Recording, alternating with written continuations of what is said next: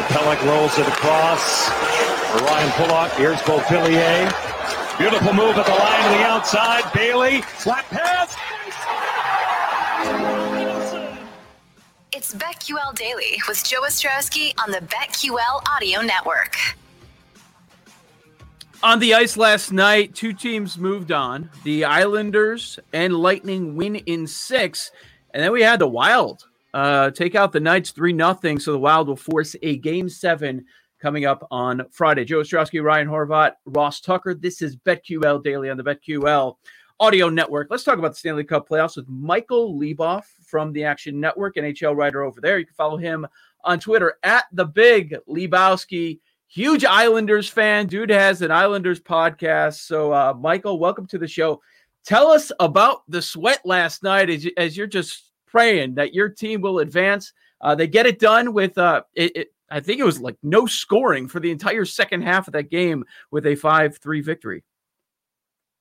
Uh, yeah, what a what a night! I was there with uh, with my old man and my brother and a couple friends, and um, man, Nassau Coliseum is, is truly a special place. Um, I, I don't know you guys have ever been there for a game or anything, but uh, it's it's raucous in there. It's it's like it feels violent, like you can like feel it. Um, you're you're right on top of the players, and uh, it was weird. It was a weird game. Like the Islanders seemingly never pan- panicked, uh, kept falling behind, but then yeah, wrestled uh, wrestled the stranglehold, I guess, in the second, and from that point on, you just white knuckled from uh, yeah about, about the 30 minute mark. Um, but I, I thought the Islanders they're, they're typically undervalued in the market, um, and I thought that was the case basically from the beginning of the series uh, through Game Six, and I was happy to to come away with uh, some money in my pocket and a, and a trip to round two uh, against the Bruins.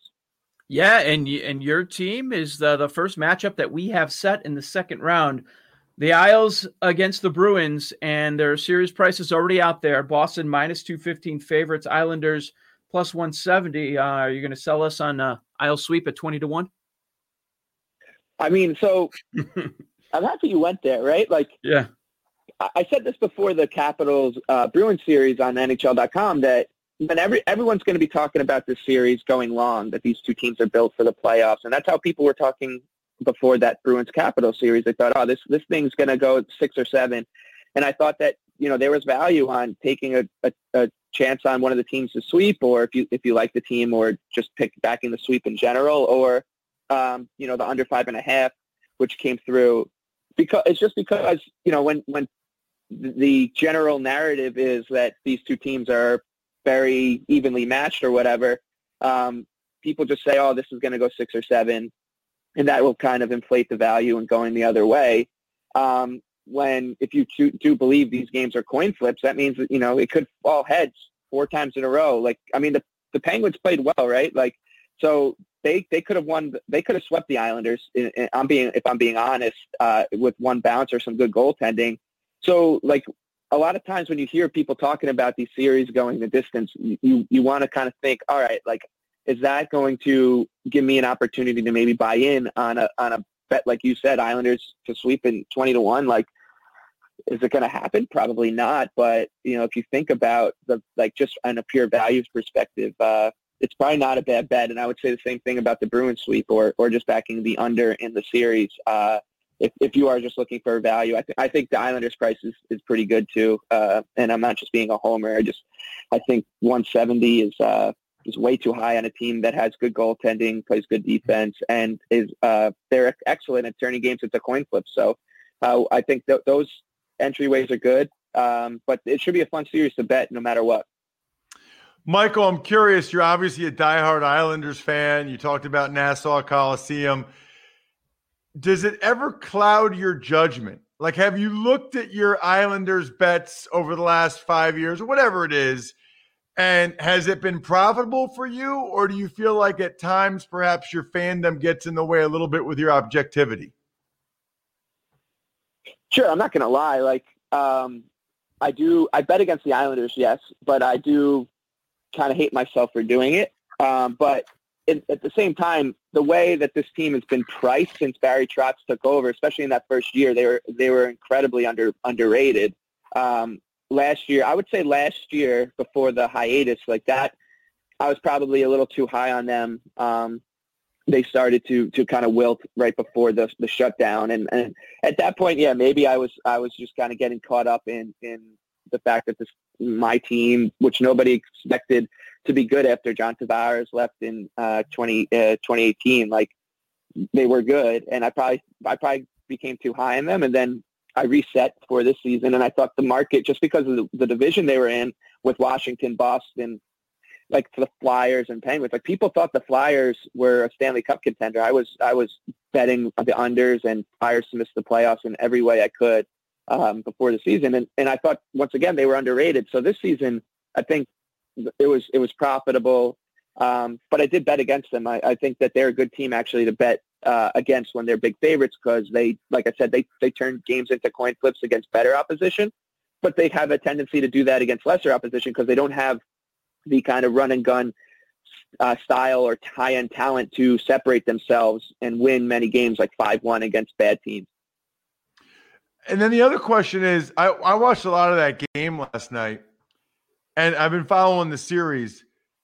The Pittsburgh goaltender I mean, do you like or dislike that that position is that important? I, mean, I know you're an Islanders fan, so right now you like it, but I mean, I don't know. I, I'm not like an expert, but if they even had an average goaltender, I feel like it would have been a very different series.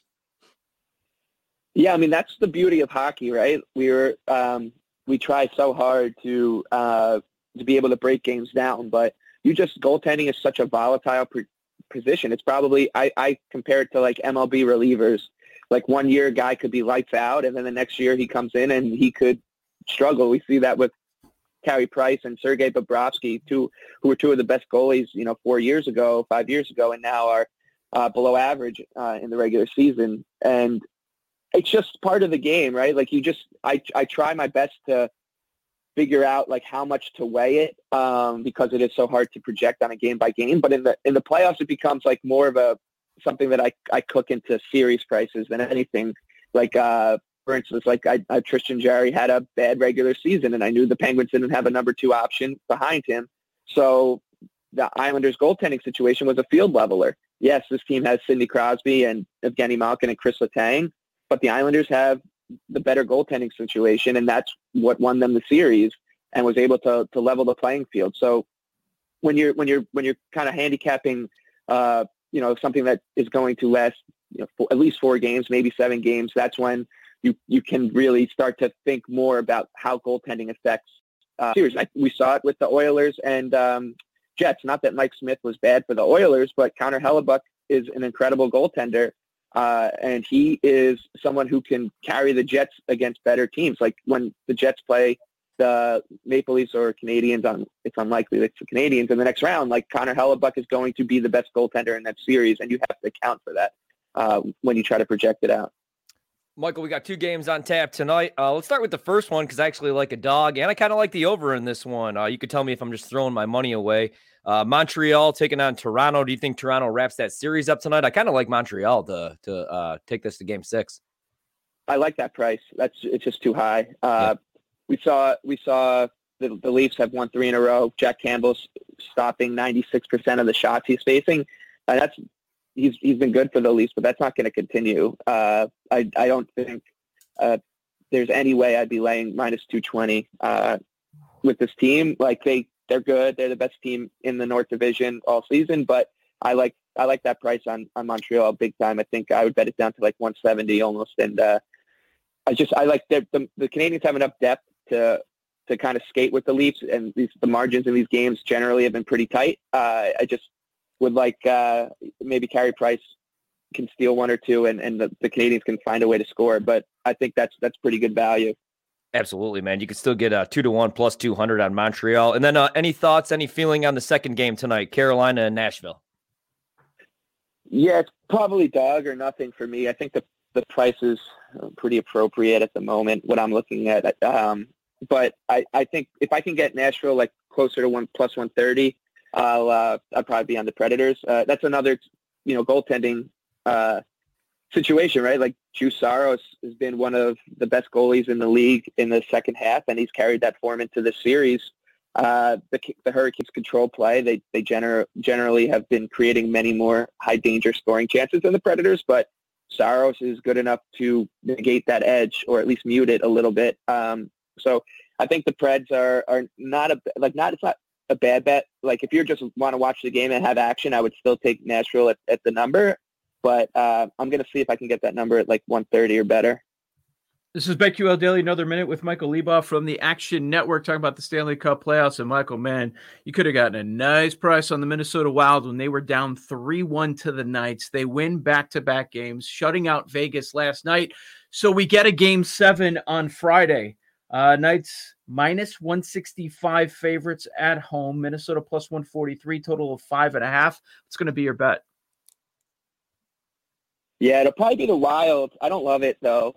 Um, yeah. I think Vegas Vegas has been like the thing about the Wild is they've treated betters very well this season, and a lot of sharp people, basic I know, bet the Wild pretty much blindly at this point um, because they they are very good defensively.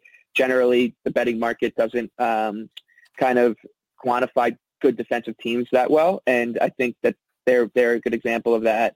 But um, like I just I I think 143 is too good a price to pass up. But uh, uh you know this is obvious to say because they're decent favorite. But I just I think the Knights will end up winning, and um, I actually think that Vegas is is going to be a pretty good bet against the Avalanche uh, on the series line and it, basically on a game by game basis uh, if they get through. Uh, I just I think what we saw from Colorado in the first round is going to drive that price up pretty crazy and against a Blues team that was just a husk of itself. So uh, that's that's kind of my thinking. Like I'm not I'm not trying to get too far ahead of myself, but mm-hmm. I almost want the Knights just to get through because I'm pretty excited to, to you know take on the Avs in the next round. Oh yeah, that series is going to be awesome. If if it even happens, if it even happens, uh, we'll have to wait until uh, Friday night for game number seven. Michael Leboff, find his work actionnetwork.com. Follow him on Twitter at the Big Lebowski. Thank you, Michael. Enjoy the rest of the playoffs. All right, go Islanders. there you go. He's hyped, man. He's so hyped. All right, coming up next, uh, we'll go back to the NBA playoffs. We still have to preview the last game of the night, and we'll take a look on some uh, NBA futures on the BetQL audio network.